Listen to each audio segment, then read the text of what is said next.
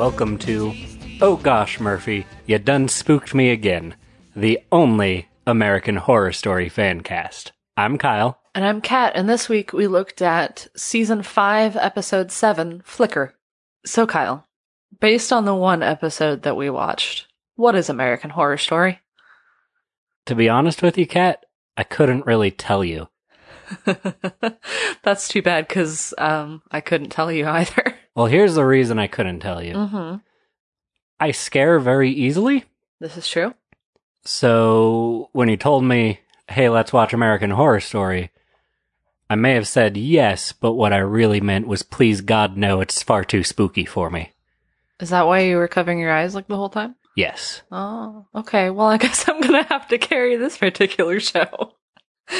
Yeah, you might have to do the heavy lifting here, because I could only really tell you fine details of the palms of my hands after the hour that we just spent. Did you hear the noises though? I did hear the noises. So you heard Evan Peters' very, very, very, very good performance. I did. That was the most important thing. So I don't feel like you really missed out. But no, let me let me be honest with you folks. American Horror Story not nearly as spooky as advertised. That's what I'll tell you. You know what the spooky part of American Horror Story is? What's the spooky part? The credit sequence. Yeah, it's pretty spooky. Yeah. Um, cause there, there's like a baby crawling out of a mattress and there was like weird clown contortionists and And they would have neon sign versions of the Ten Commandments pop up on screen. I thought that was pretty spooky. mm-hmm, mm-hmm. Yeah, the Ten Commandments always frightened I thought the baby in the mattress was kind of cute. Actually, there was one part where the baby just made a really cute baby face. Like, Yeah. hi. Hello, this is my mattress. Please visit me. So this season is Hotel. And I have to make a confession. I have watched the first season of American Horror Story, but since it's an anthology, we agreed that it was fair game for the podcast. Yeah, because all we really care about is if we have any idea what's going on, and I don't think watching season one of this helped you at all in understanding No. season five. Exactly. I, the only thing that was in any way similar was the fact that Evan Peters was in it. Well, let's, let's jump in. Like, let's start there and just talk about our history with the franchise. Okay. What do you think of season one? Season one, episode one, very spooky. The rest of season one, very terrible. I kept watching kind of compulsively because I couldn't help it, but like, I did not enjoy it at all. Again, though, credit sequence, very scary. like the credit they sequence. really nail the credit sequence. the credit sequence of season one gave me nightmares. The rest of season one gave me nightmares, but of a different sort. Like, does it try to be scary? Uh, yeah. And it sure. just didn't do very good. Yeah, like I can't tell if this season was trying to be scary or not, but it definitely didn't seem like it. other parts At least not this episode. trying to be scary. Like, cause I, I- I just don't do well, as you know, with jump scares. And there were zero, oh no, there was one jump scare attempt in this episode very early on. hmm Didn't get you though. Didn't get me. It, yeah, because there was no build up, and that's really what the jump scares are about. Is it's not the actual jump scares. It is like a, a good horror movie can make me be in anticipation of there being a jump scare with the music and cuts. Yeah. And it's not really the jump scare that does me, it's the every single time that they cut to something else, me thinking there's going to be a jump scare that really does me in. Yeah. Um. Here's the thing about our our history with like horror movies. Kyle is so susceptible to like he like with jump scares he will quite literally jump like a foot in the air. Mhm. Like But my also- body is in physical pain after watching a horror movie Yeah, because I'm get, like, so injured. tense and then when the jump scares happen, like that all unleashes at once and I fly out of my seat Yeah, it's great. I get very sore the next day. So the the one time each year that we actually watch any horror movies is um, Halloween because I insist because I like I love horror movies, um, and Kyle really bravely grits his teeth and and sort of bears it on Halloween, but he genuinely does spend the entire time in like a tense little ball. Well, I mo- I genu- like I, I wasn't joking about if this episode was scary, I would have watched it like with my hands in front of my eyes yeah. because that's why I watch it at home is because I get much less embarrassed to be sitting on the couch doing that than if we were in public. Like last time we went and saw a horror movie in theaters was The Woman in Black, like Well, three no, or four years ago. We went and saw Get Out. Well, that wasn't. That's more of a thriller than a Uh, horror movie. Okay. But yeah, the the Yeah, Woman, Woman in in Black, Black and- killed you. yes, because that was just jump scares. That was ninety minutes of jump scares, and I said I'm never going to see a horror movie in theaters again. Yeah.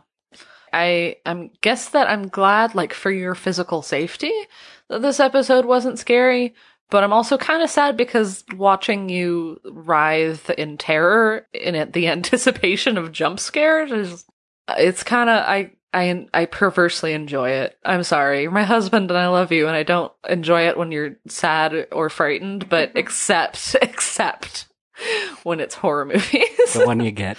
yeah. Well, now that we've talked about what this episode isn't, should we jump into what this episode is? Um, I mean, we can certainly try. Although this episode was many things, so Yeah, I, I'm a kind of, I'm kind of excited to talk about this one. It's it was interesting, it was but fascinating. to start things off, there was an opening scene that I'm just obsessed with. Oh, so I forced Kat to transcript it word by word. Mm. So what I want to do Mhm. is just do a line by line dramatic reading of this scene, and I'll set the scene for you first of what what we saw. So Wait, wait, wait. I want to Yes. pause. Um, I, as the director of this scene right now with us two, can you just give me some direction for my character for this dramatic? like I want you to do it exactly as the boy did. I don't remember how the boy did it. Okay, I'll do my best. I can't promise miracles though. All right. Because Set- it's very important to me that we really encompass Embrace. the scene as written. okay. Set the scene then. So at Rise for American Horror Story, Season 5, Episode 7, we see a sledgehammer smash into a wall. Uh, two workers peel carpet from the ground.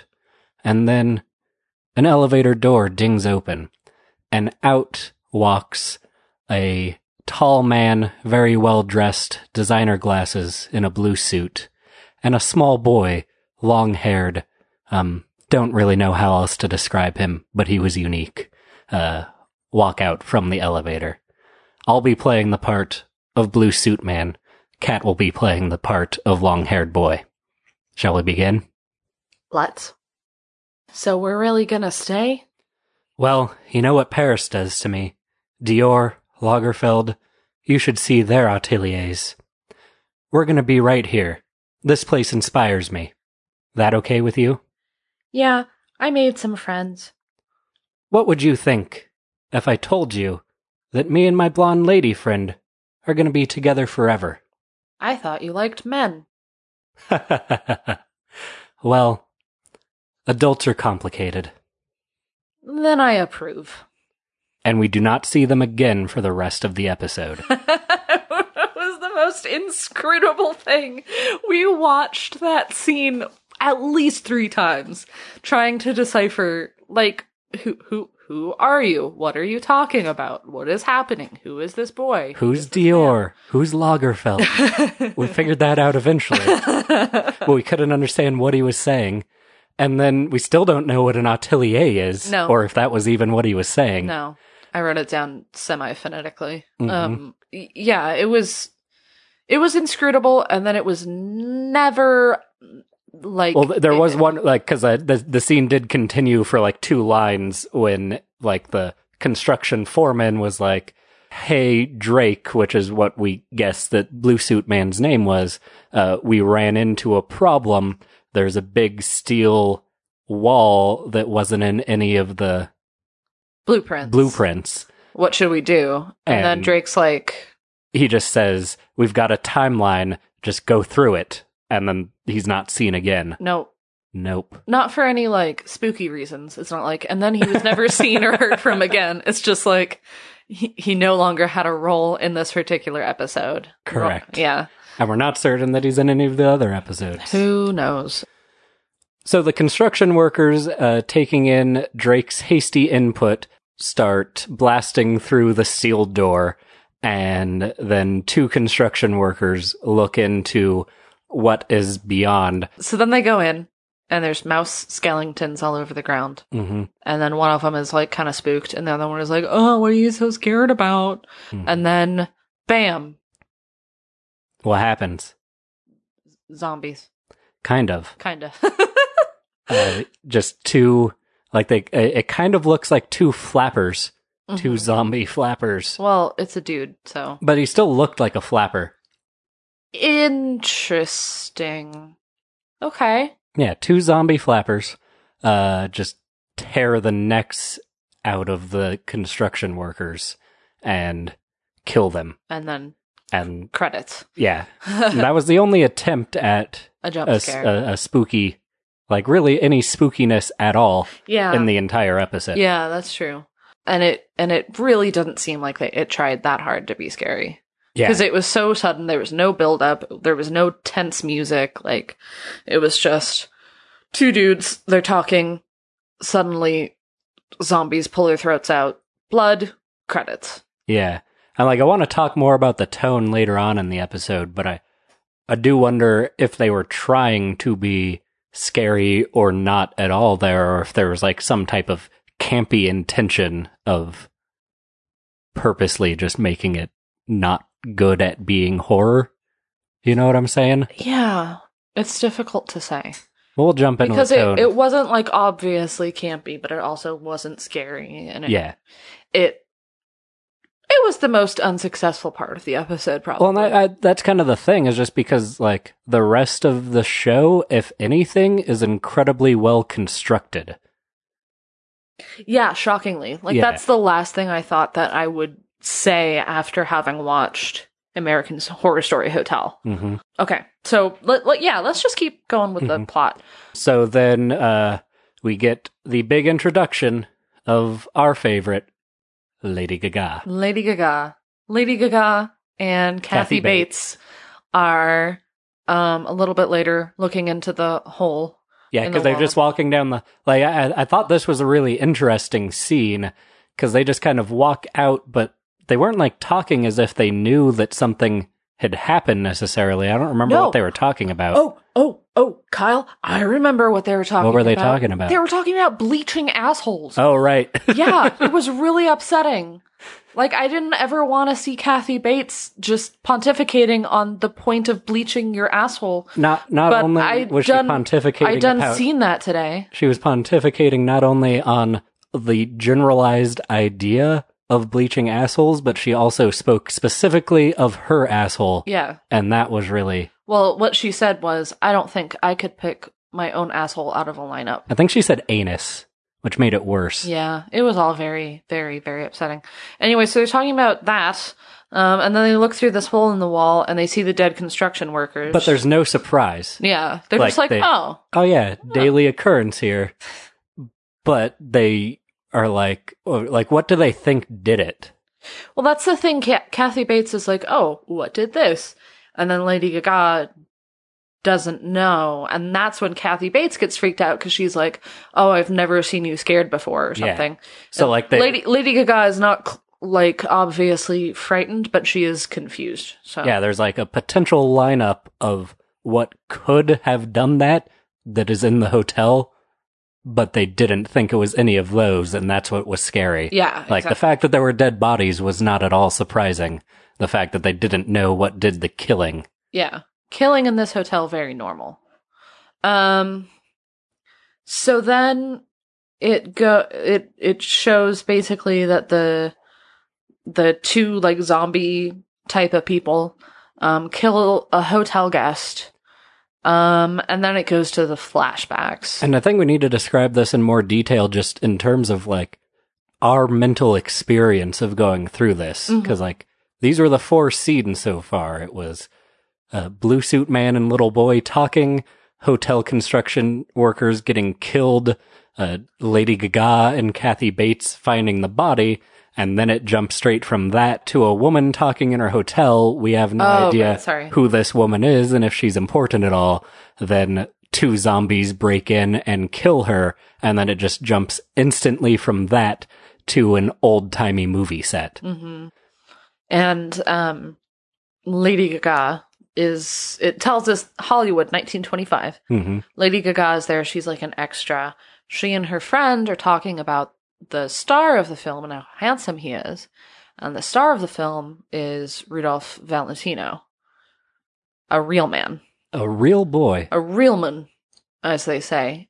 And this is the first part where the the the the television show makes use of actual humans and weaves them into its mythology um in a fairly confusing way. In a very confusing way. Yeah. Essentially, Lady Gaga is a concubine harem extra in the movie The Son of Sheik, which is a true to life silent film that Rudy Valentino actually starred in. hmm and uh, Lady Gaga and her friend extra are just like kind of talking about Rudy Valentino and his wife and how like much of a fan they are of him and obsessed they are with him and how much they respect his wife for what she's done. hmm And then a like assistant director walks up to Lady Gaga and hands her a note,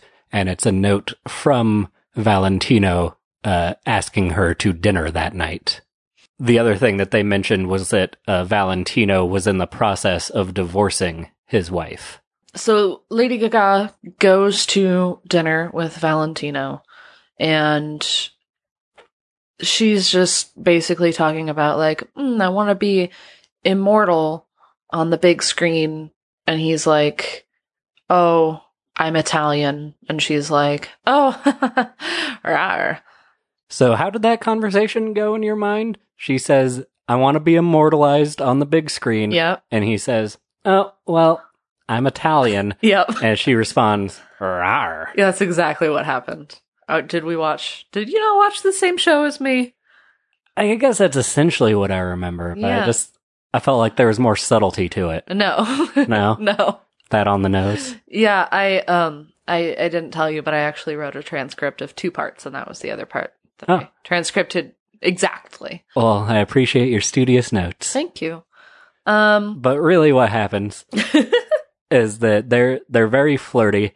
Uh Valentino uh talks to her in Italian and is very excited to learn that she can uh at least understand Italian and is of Italian heritage and um he asks her why she wants to be in films.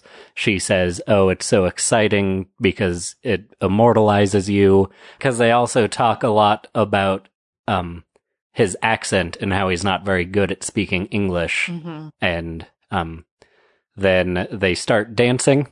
Yep. And while dancing, uh the wife of Valentino comes down, played by Alexandra Daddario. And we didn't catch her name. No, it's I. Natasha. Oh, Natasha. Mhm. So Natasha comes down, and Lady Gaga's like, "Oh snap! This dude's still married. I guess I should leave." But uh, uh, all that really happens here is that Nata- like Valentino explains that the studio wants him and Natasha get to get divorced, so they're pretending to be broken up. Um, so she's like, "Oh, then I should go," and Natasha's like, "No, you should stay." And Lady Gaga says, "Why?" And then so, and then what does Natasha respond? Uh, she says, "Because little mouse, even gods have appetites." And then she starts dancing with Lady Gaga, and They all start kissing. they all start kissing. It's a threesome. Yeah, it's a threesome, and scene's over. Um, and then you would think, huh, they've been in this flashback for a while now. But in fact, the flashback continues for like half of the rest of the episode. Mhm. Um, So it's Lady Gaga and her extra friend are at a party, and it turns out to be the opening of the Hotel Cortez, which is the hotel in which our quaint little story resides. um, and this is where we finally get to see Evan Peters and his incredible, amazing goddamn performance. And it was the best thing I've ever seen. I don't know how to describe it. Peter Cushing meets Walt Disney Yep. meets someone far creepier than even Peter Cushing. um, and also it's important to note that he does look a little bit like Michael Cera the entire time. Because it's pretty great because he's like got his little very tiny pencil mustache, but he and like he's wearing like a velvet smoking jacket the whole time, but he also looks like he's about 14. Yeah, it's incredible. Um, and he's doing this very, very over the top, old Hollywood, mid Atlantic, like 1920s accent voice um, that I cannot replicate, but will attempt to throughout. Please so do. Be prepared. So they're at the hotel opening. Whilst there, Lady Gaga hears that Valentino has died in New York.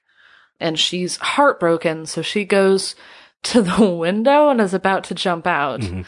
And what, what's great, what's great about this is I was, I was able to get a bit into the mind frame of like an American horror story hotel viewer. Cause what I believe that like, cause like obviously the intent of this episode was to give Lady Gaga's character's backstory, but I'm guessing that they have given very few details of like what and who she is before this episode. So it was fun because she was like standing there with her very oddly played grief at the window as if she's about to jump out. So you and I were sitting there going, Ooh, is she a ghost? Is she a hotel ghost? Um, And then Evan Peters grabs her and pulls her back in, and we go, Nope. Uh-huh. and he pulls her back in and one of the creepiest performances maybe ever printed to celluloid. Well, she's about to commit suicide and standing at this open window, and he kind of reaches around and pulls her back in by her breasts. And then um he kind of leans over, so he's whispering in her ear, and she goes like, "No, let me go." And he's like, "I don't think." No, that was Southern. he's like, "Oh shit, I don't know if I can do it." He's like, I don't think I will let you go. In fact, I might never let you go. Meow, see? now you try to do Yeah, an was that- impression of him. uh, nah. So then we continue in the flashback. It cuts to um Three women that were uh, at the grave in like a mausoleum hmm of of Valentino, and all three of them had like tabloid, like twenties version of tabloid magazines, and it seemed like they were almost on like a map to the stars type tour of like famous people's resting places. Yeah.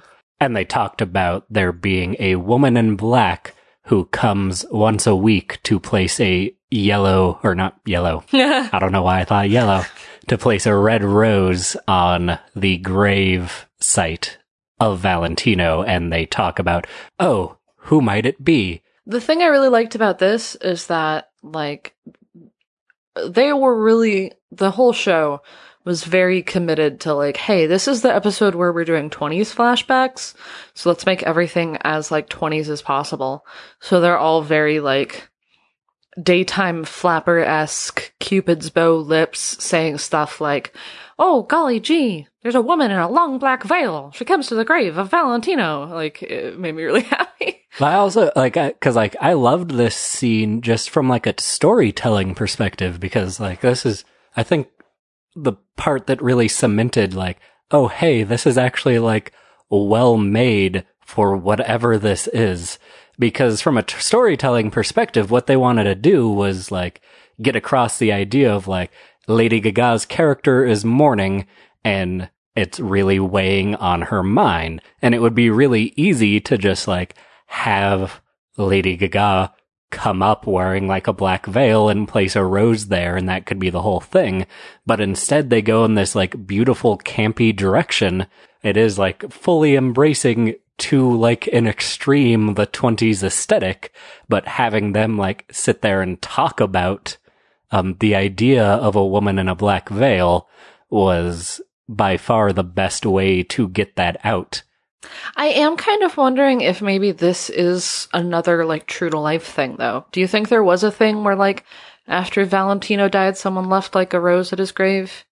Kind of like you know how Joe. Joe DiMaggio left like roses on Marilyn Monroe's grave every week. But even even if that's the case, this is still like a No. genius way to get that idea Yeah. across. No, it was it was super great. Anyway, so they see a woman in a black veil approaching. They all get spooked and leave. hmm Surprise, it's Lady Gaga. She puts a rose on the grave. And then who's that sneaking up behind her? It's Natasha. And Natasha's like, "Oh, hello, little mouse." And Lady Gaga's like, "I haven't seen you in so long. We used to have sex, all the three of us, and it was great. And then he died, and you disappeared." Um, and Natasha's like, "Well, I'm just not gonna hang." Like, she, no, Lady Gaga says something about like, "You didn't even come to his funeral." And then Natasha's like, why would I go to the funeral of someone who isn't even dead? And then out of the shadows, it's Valentino. He's Whoa. still alive. Whoa. Whoa. Whoa. I was not expecting that. Up until this point, I definitely thought that this whole time he was like already a vampire. hmm But then it turns out that he wasn't earlier. Well, that, But that was spoiler, now he is. because that was kind of what was great about like what I was saying with getting into the mindset of the viewer is they play up Valentino being a vampire very very hardcore in the first like date scene. So we were sitting there going like, "Oh, hey, they're going to make Lady Gaga into a vampire." But then he died, and it's like, "Oh, vampires don't die." I think. So then it was like when she was at the window, "Oh, Lady Gaga's a ghost." Oh, nope, she's not a ghost either. Well, she's not a vampire and she's not a ghost, what could she possibly be? Because she's clearly lived since the 20s. What else lives since the 20s? Kat? Va- vampires? No, already we've already Well, crossed did- out vampires. Zo- zombies? I don't think oh, zom- well, I don't know like, what you're prompting me to a- say. I'm just trying to like we crossed out vampires. yeah. We crossed out ghosts. Yeah. What else could she have been? Ghouls? Ghouls and ghosts, you know, those are the same things. Don't mess with me. Okay. Um, werewolf? Guess she could have been a werewolf. Do werewolves live forever? Is that a thing? I, I hmm. Because the only thing that can kill a werewolf when it's in its werewolf form is a silver bullet. But I assume that they can die when they're people. Yeah, when you're people, it's just, oh, yeah, I may be a werewolf when the moon comes out, but right now I'm getting hit by a bus, and that sucks for me. Because there's no moon in sight, and I am not more powerful than a bus when I am a human. So, probably not a werewolf. No. So, what else could she have been? Um, pasta ghost. No, we're already crossed off ghost. It doesn't matter what type of ghost, we know she wasn't a ghost. Pasta ghost is really different. It's really not a ghost at all. What is it? It's a pasta ghost. I don't think a pasta ghost is a real thing, Uh, Kat. It's a pasta ghost. If you don't know what it is, then I can't teach you. You have to understand it by experiencing it. Well, do you think that the average viewer of American Horror Story understands pasta ghosts? Do you think that's what Ryan Murphy's going for? I don't. Ryan Murphy's the one who taught me about pasta ghosts. You know Ryan Murphy and you didn't tell me? Yeah, we had a slumber party once. That sounds cool. Yeah, it was really cool. So what could Lady Gaga have been? Um, What lives forever? Superman. Hmm. So an alien. Oh, That's what Superman was. That's true. Actually, it turns out she was a vampire. Yeah, she was a vampire the whole time. Yeah, but she didn't become a vampire when we thought she became a vampire. No. Um, cause she's like, yo, Valentino, you're alive? What happened? And then he tells the best story ever written. So essentially, he's going on a press tour for Son of the Sheik, which is the movie that he had been filming, and it's a he's on a train that's going from San Francisco to New York, and it's just stopping throughout the way for premieres of the film, and the train has just press on it. Um, and he says that while on the train, he kept getting creeped out by a guy that was also on the train that just kept staring at him. And he initially thought that he was press, but he never asked any questions or did anything except for just stare straight at him. And then he talks about how he started having nightmares about the guy and visions. And th- this, all of this was very cool in how it was shot because they shoot it with like a lot of the like practical in camera effects of like silent movies of the era. Um, so like it very much looks like it's like a Nosferatu style horror movie. Spoiler. Spoiler. Uh, and he talks about like having visions of this guy killing him or choking him to death, blah, blah, blah, blah, blah. And then he says that eventually the guy comes up to him and starts talking to him. And he discovers that the guy is, did you write down his name? Yes, it's F.W. Uh, Murnau. F.W. Murnau. And Valentino says, and I'm not going to do the accent because I know that you would just cut it out. Um, Valentino, in his Italian accent, says, I thought he meant to kill me, but instead he meant to preserve me. The great director uncovered many secrets in the making of his masterpiece, Nosferatu. hmm And that's real life. F.W. Murnau. Yep. is the director of Nosferatu. So it's like two real life characters speaking to each other that actually existed at the time. And American Horror Story decided that they were both vampires, Yeah. which I don't know A bold if that breaks choice. libel laws. I assume not because it's on TV and they probably have lawyers. But it seems to me like it should be illegal to imply that somebody is a vampire on television. to rewrite silent film history to Mm-hmm. be like, but secretly, all vampires. And that that's the great part is it like so he talks about like in researching Nosferatu he discovered like vampires which in real life are just people that have like blood orgies in the woods. Yeah, and it cuts to a blood orgy in the woods, which is surprising. hmm So then FW becomes one of the vampires during one of those uh, blood orgies and he says, "Hey, like I need to save you from what's coming." And uh, Valentino says, "What's coming?" And FW Murnau says, "The talkies." yeah. so because Valentino can't speak uh, English well and has a really heavy accent, uh, F.W. Murnau tells him like your career's going to get destroyed as soon as sound comes to the pictures. So if you want to live forever, let me make you into a vampire. uh huh. I mean, and so um, F.W. Murnau unbuttons his shirt, makes a small cut above Very his sexually Very unbuttons his shirt, like because it's not just a shirt. He's got like a vest and a jacket. Yeah, he disrobes hmm sensually, slowly. He makes a small cut above his nipple, and then he sort of gently holds Valentino's head to his breast as he suckles his blood. and he is very, very excited about what's going on, as you can tell by his face Yes. and how he puts his head back in delight Yes, as this is going on. It's uh it's pretty nasty. Mhm. Um But essentially, uh, so it cuts back to uh, flashback number one. So we've uninceptioned one level in these flashbacks, and uh, Valentino and uh, Natasha explain to Lady Gaga that they are going to live forever and that they want her to come with them, and that they're going to leave for Europe the next day. but Lady Gaga says, "Hey, I thought you were dead and Natasha you had disappeared, so I got married." And then it shows another flashback within the flashback, and it's Lady Gaga getting married to Evan Peters, Mhm. aka Peter Cushing Walt Disney. hmm And and she explains that she like if she was going to be mourning, that she might as well be mourning in like an extravagantly lavish place, aka the Hotel Cortez. Um, so then it soon afterwards, so they they show like a little shot of their wedding, and then it soon afterwards cuts to maybe the best scene.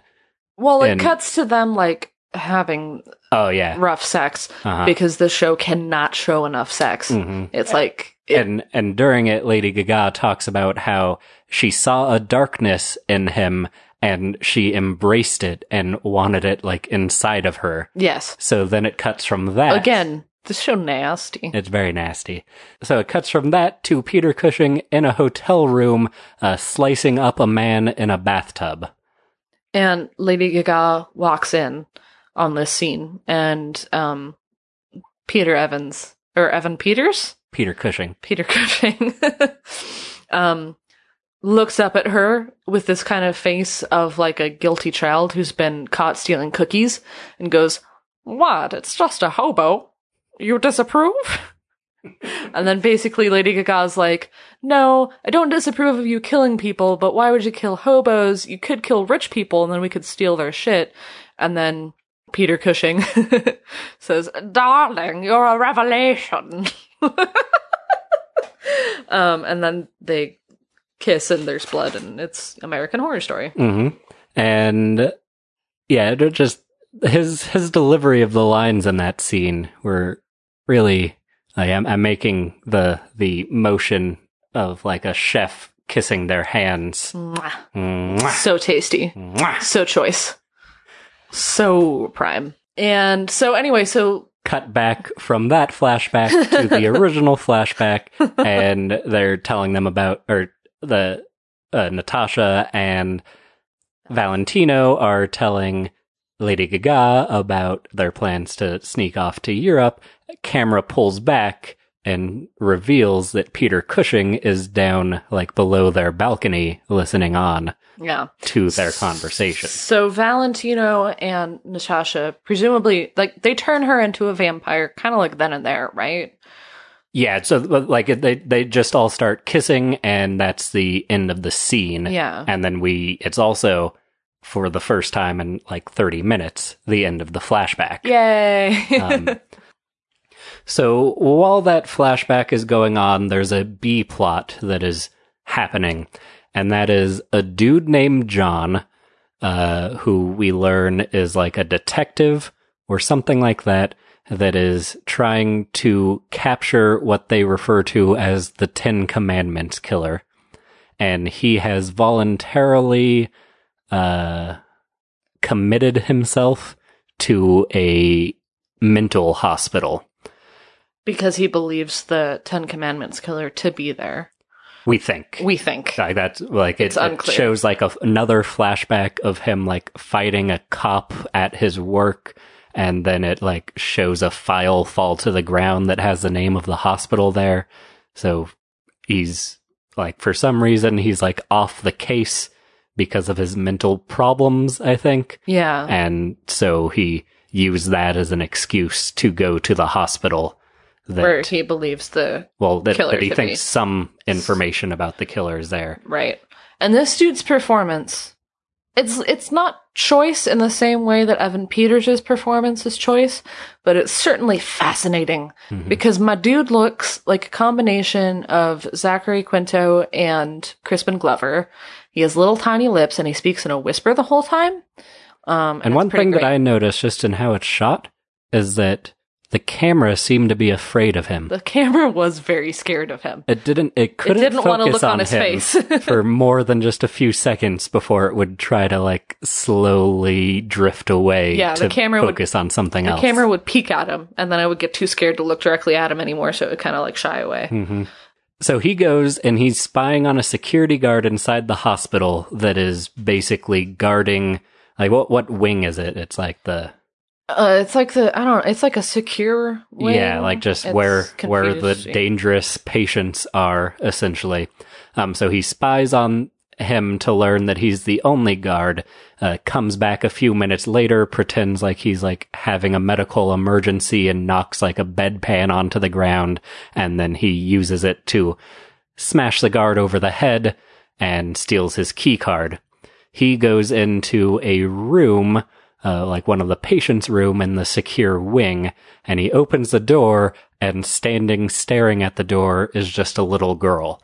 And we could not tell if that's what he expected to find in the room or not. It was absolutely unclear. Because he looked over the, like, like a guest list, essentially, like a sign in sheet, and it just said Zachary Vaughn is where he, like, stopped his finger and went to the room.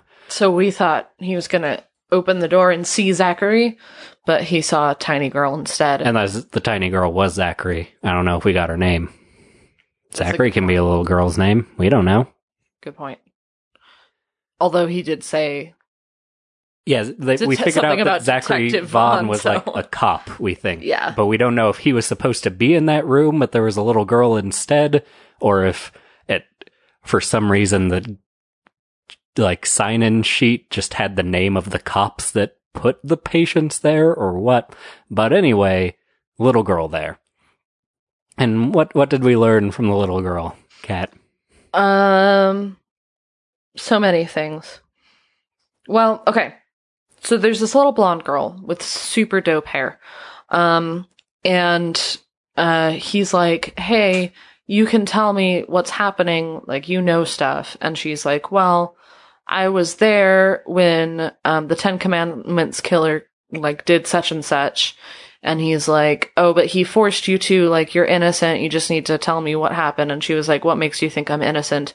Then it goes to another flashback because this show, um, gets a boner for flashbacks. And They go through like five flashbacks during this one conversation. Yeah. Um, it goes to a flashback and it shows like the back of a man's head, so we never see his face. But we assume he's the Ten Commandments killer. He's killing some dude like in a church. He's stuffing coins into his mouth, so I assume it is. Is there a commandment about not eating money? is that one of the Ten Commandments? Thou shalt not Eat currency. currency. no, for real. Is that? I don't know the Ten Commandments. yeah, yeah, that's number six. You- I'm not joking. Is one of the why is he eating money if he's like? Because I assume it's like seven with the seven deadly sins, and that the Ten Commandments killer is like killing ten people that have broken one of the commandments. Is one of the commandments that he broke eating currency. Yeah. Like I, I don't. No, I know when you're doing that, that that means that you're trying to trick me. So what actual commandment did he break? Um, thou shalt not eat non-edible items. Okay. Well, anyway, he was breaking one of the Ten Commandments, we think, and I can't be certain which commandment that was because I haven't read the Bible. But um, whatever it does, it means you get coins stuffed into your mouth. Yeah. So then um uh it shows like a guard bursting into this room um where the 10 commandments killing is taking place. Um the guard's like, "Oh, dang." And he draws a gun and then um he turns around, the little girl is there and the little girl just kind of leaps forward and slashes his throat with a knife. Mhm. And I do want to talk about like the because like and essentially like for the rest of the scene, she just kind of runs him through some of the other murders Yeah. that have happened to prove that she was like at all of them. Mhm. Um, and they keep doing like flashbacks to the murders, and like, they're far more graphic than we need. Oh, Ryan yeah. Murphy, Yes. we don't need to see that. We don't need to see that, Ryan Murphy. Come on, Ryan Murphy. Like the blood orgy, that was fun. Kinda, I guess. Not really, but No. like we didn't really need to see that either. No, that's true. Ryan Murphy just like keep something like show some mystery. You know, Ryan Murphy. We don't need to see it all. Yeah, We don't need to see the full Monty. it's true, Ryan Murphy. Is that what the full Monty means? um seeing someone's tongue get nailed to the ground. Mm-hmm. Yeah, yeah, yeah. That's what that movie's about, actually. Male strippers. Male strippers who get their tongues nailed to the ground. Sounds like a bad movie. Did Ryan Murphy make it? I think Sorry that I just implied that Ryan Murphy made all bad movies. I think his dad made it. okay, so But yeah, like it, so it, it far too graphic for my tastes. I didn't need to see that. Uh, so John is just like, "All right, little girl, if you were there for all of it, then you know who it is. Can you like tell me who it is?" And she says, "If you get me out of here, I'll take you to his house." yeah. Um, but I think it's worth mentioning that what we have just accomplished beyond all odds is a simplification of this conversation because the conversation itself was between an inscrutable child and a whisper man and it made no it barely made sense And they cut it in a way to where they had like superimposed both shots over each other Mhm. and they had half of John's face and half of the little girl's face in the frame at the same time despite the fact that they were facing each other. Yeah. And at one point, the little girl said the line, um, I don't want to feed anymore, which was fun. I enjoyed that. So he says something about, like, I have a daughter and I have a bad relationship with her, but he says it in a very sort of in difficult to understand dramatic way. And she says, like, oh, my, like, my dad was crappy. Um, he used to say that he couldn't wait for me to grow up, and I guess it's implied that like, Some type of pedophilia. yeah, it Like he says like something about her being like the woman of the house or something. yeah. Um, so then it fla- it does another flashback to 1985. Um, and the little girl is in a car with her dad, and she's uh is giving us a voiceover and explains that um her dad left her in the car so that he could go drink at the Hotel Cortez. And she was in the car and it was very hot, but she didn't like um try to get out of the car because she And like the windows were rolled up. yeah, because she basically like wanted to die because she had a very sad, abusive childhood. Mhm. Um, but then she looks over, and who's that peering through the window? It is a totally 80s out Lady Gaga. It's fantastic. Like frizzy, frizzy hair, leather. It's amazing. Yes. So Lady Gaga sort of peers in the window, and uh, it's so we we can gather that Lady Gaga turned this little girl into a vampire. Yeah, because she still looks exactly the same and it's 30 years later. Yeah. And the little girl says something about like Her dad died many, many years ago because John thought that maybe she was trying to say that her dad was the killer.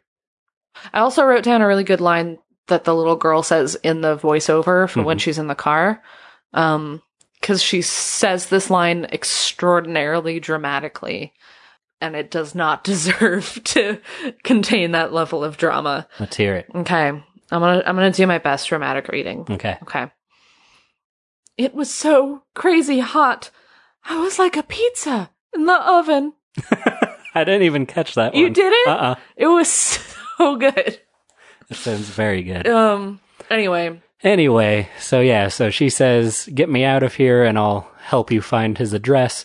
And then we finally, after all this time, cut back to uh, the two zombies that have just finished essentially eating the uh, guest at the hotel. mhm. And we see that it is uh, Valentino and Natasha, uh, much, much, much worse for wear. Yeah, they have like nasty paper bag skin. Hmm Um, veins. Like Valentino's hair's gotten a little bit gray, which I thought was an interesting. interesting touch, choice, yeah. But essentially, they imply that, um, like their blood hunger, uh, that like it is they can't die, but they can be in much much pain if they don't get to feast on blood. well, the specific line that Valentino says is, "This thirst, it's unslakable, Slakeable? unslakable." Is that a word? Yeah, like you slake your thirst. I'd so you like, never drink heard some- of You don't know? Like quenchable, unquenchable. um, it's like the same kind of. If you quench your thirst, you also slake your thirst. Like why didn't? Because I I believe that Sprite's uh, slogan for a while was that it was the uh, thirst quencher. Why didn't they go with the thirst slaker? Sounds dirtier. It also sounds like God's Laker. So they uh, are talking about how they um, need to fill this unslakable thirst, and uh, three male strippers uh, go into the room next door. So they say, "Oh, I think it's time for us to go feast on them." Yep. Say something about it being a gift from God that they can't pass up. yeah, which I mean, isn't that what everyone thinks when they see three male Australian strippers? Mm-hmm. Yeah. So they prepare themselves to go eat the strippers. Um, eh, but it's revealed that obviously they were the ones that were trapped in like a hallway, and we get another flashback, and it is Natasha and Valentino, and they get essentially like uh, mobbed by a group of large men, and Peter Cushing comes into this scene and it is revealed that like he has had them kidnapped right before they were expected to go to the train station. We see Lady Gaga very sad at the train station that they didn't show up when she was expecting them. And then we get a shot of Natasha and Valentino waking up in a hotel room. They go and try to open up the windows and it, they see that the window has been bricked off. They go into the hallway. All of the rest of the rooms in the hallway have also been bricked off. And then, like, the end of the hallway, we get a shot of a very happy little construction worker putting up the bricks Yeah, kind to fill in that wall, whistling and uh, stopping more. unaware of what's going on on the other side of the hallway. Yeah. Uh, so it's revealed that they are the like two that were stuck in that hallway, and that uh, Peter Cushing had kidnapped them and kept them there, essentially. And Natasha and uh, Valentino, they talk about how they, or Valentino talks about how he wants to get revenge on Peter Cushing, and Natasha's like, oh, like I'm sure that he's long dead by now. Cut to Peter Cushing having dinner, and he's the exact same looking Peter Cushing that we got in the flashbacks, so we don't know if it's a flashback or not, and it's not helped when Lady Gaga enters the scene.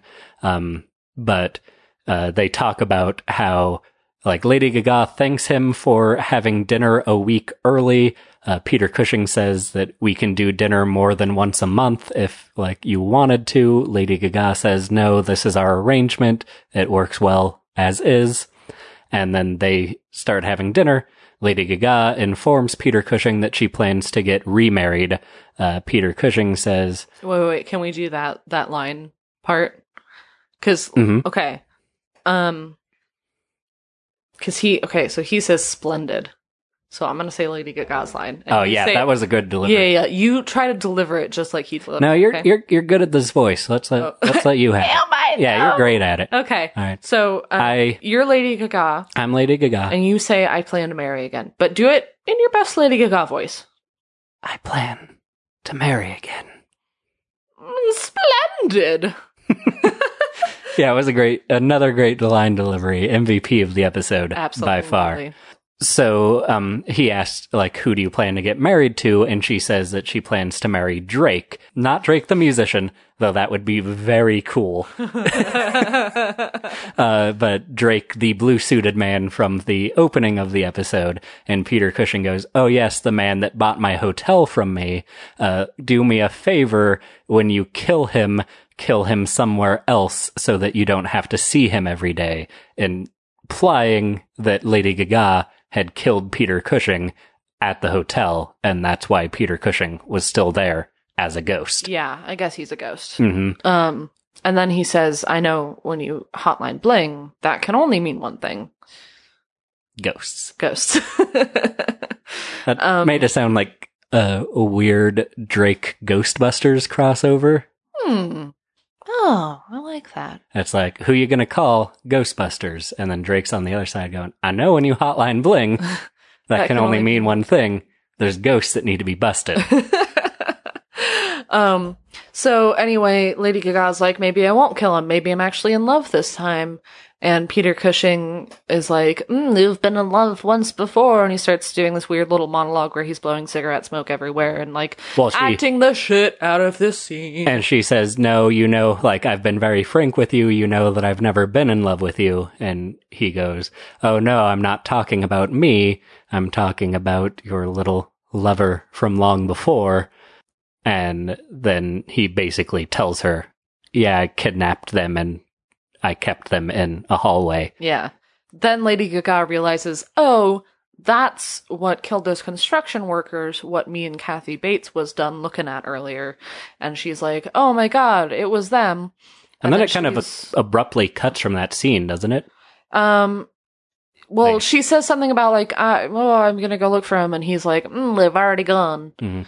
And then it cuts to uh, Natasha and Valentino looking very hip, leaving the hotel. They've very How quickly, did they get so hip so fast? yeah, yeah. like new haircuts, Yeah. and all that stuff. new clothes, new haircuts.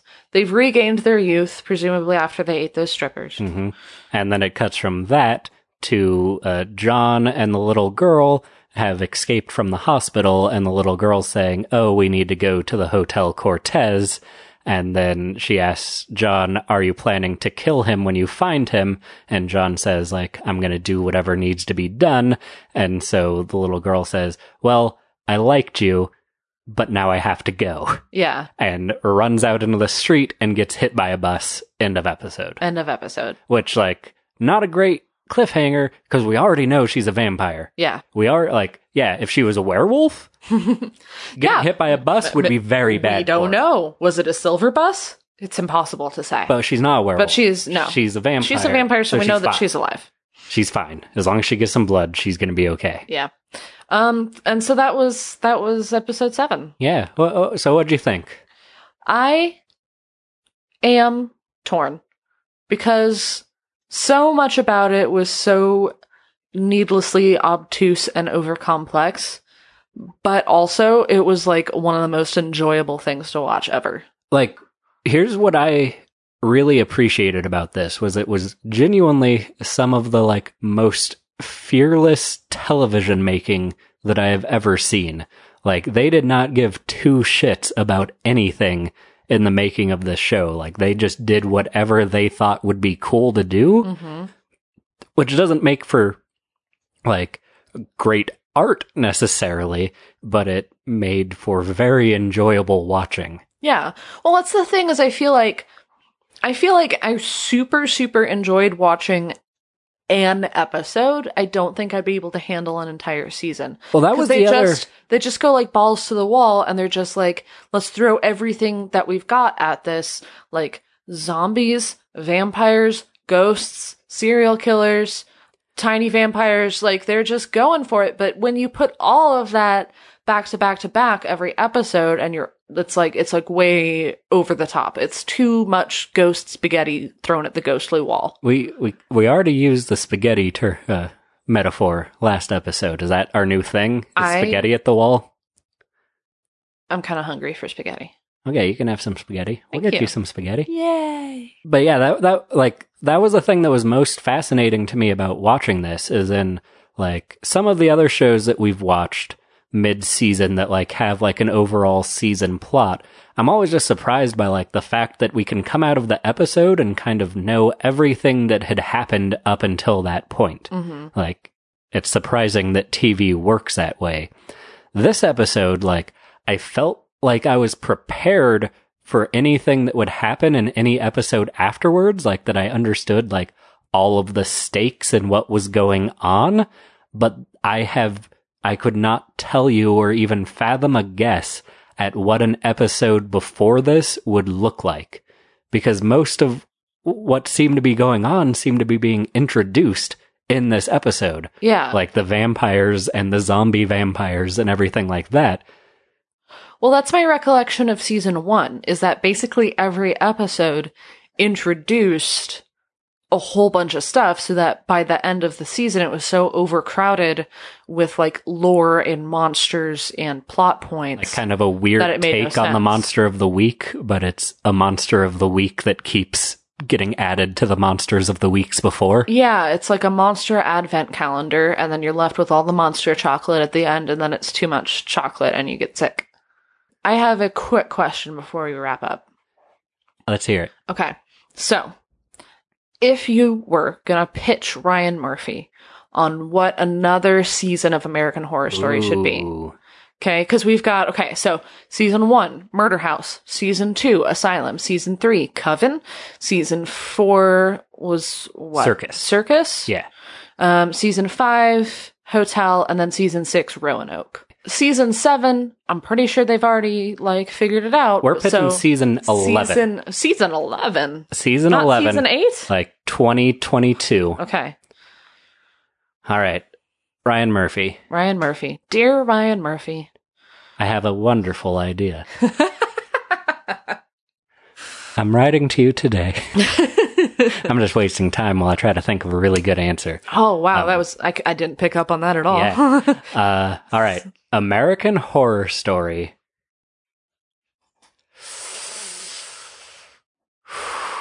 Ooh boy, ooh boy! This this has got to be a good one. Okay. Okay. Oh. Oh, you give me one. You give me one. Okay.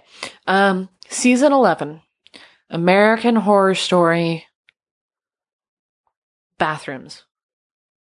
Like a public bathroom, like Yeah. a rest stop. Yeah. American Horror Story Ooh, sh- roadside rest stop. Oh, that is genuinely very spooky.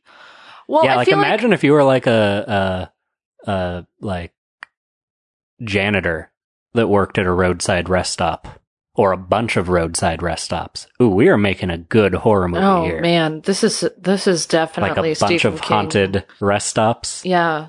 Well, Well, with Ryan Murphy, it would probably get very like scatological, much more than Stephen King. oh, that's very true. Ryan Murphy would show all all the bathroom functions. Mhm.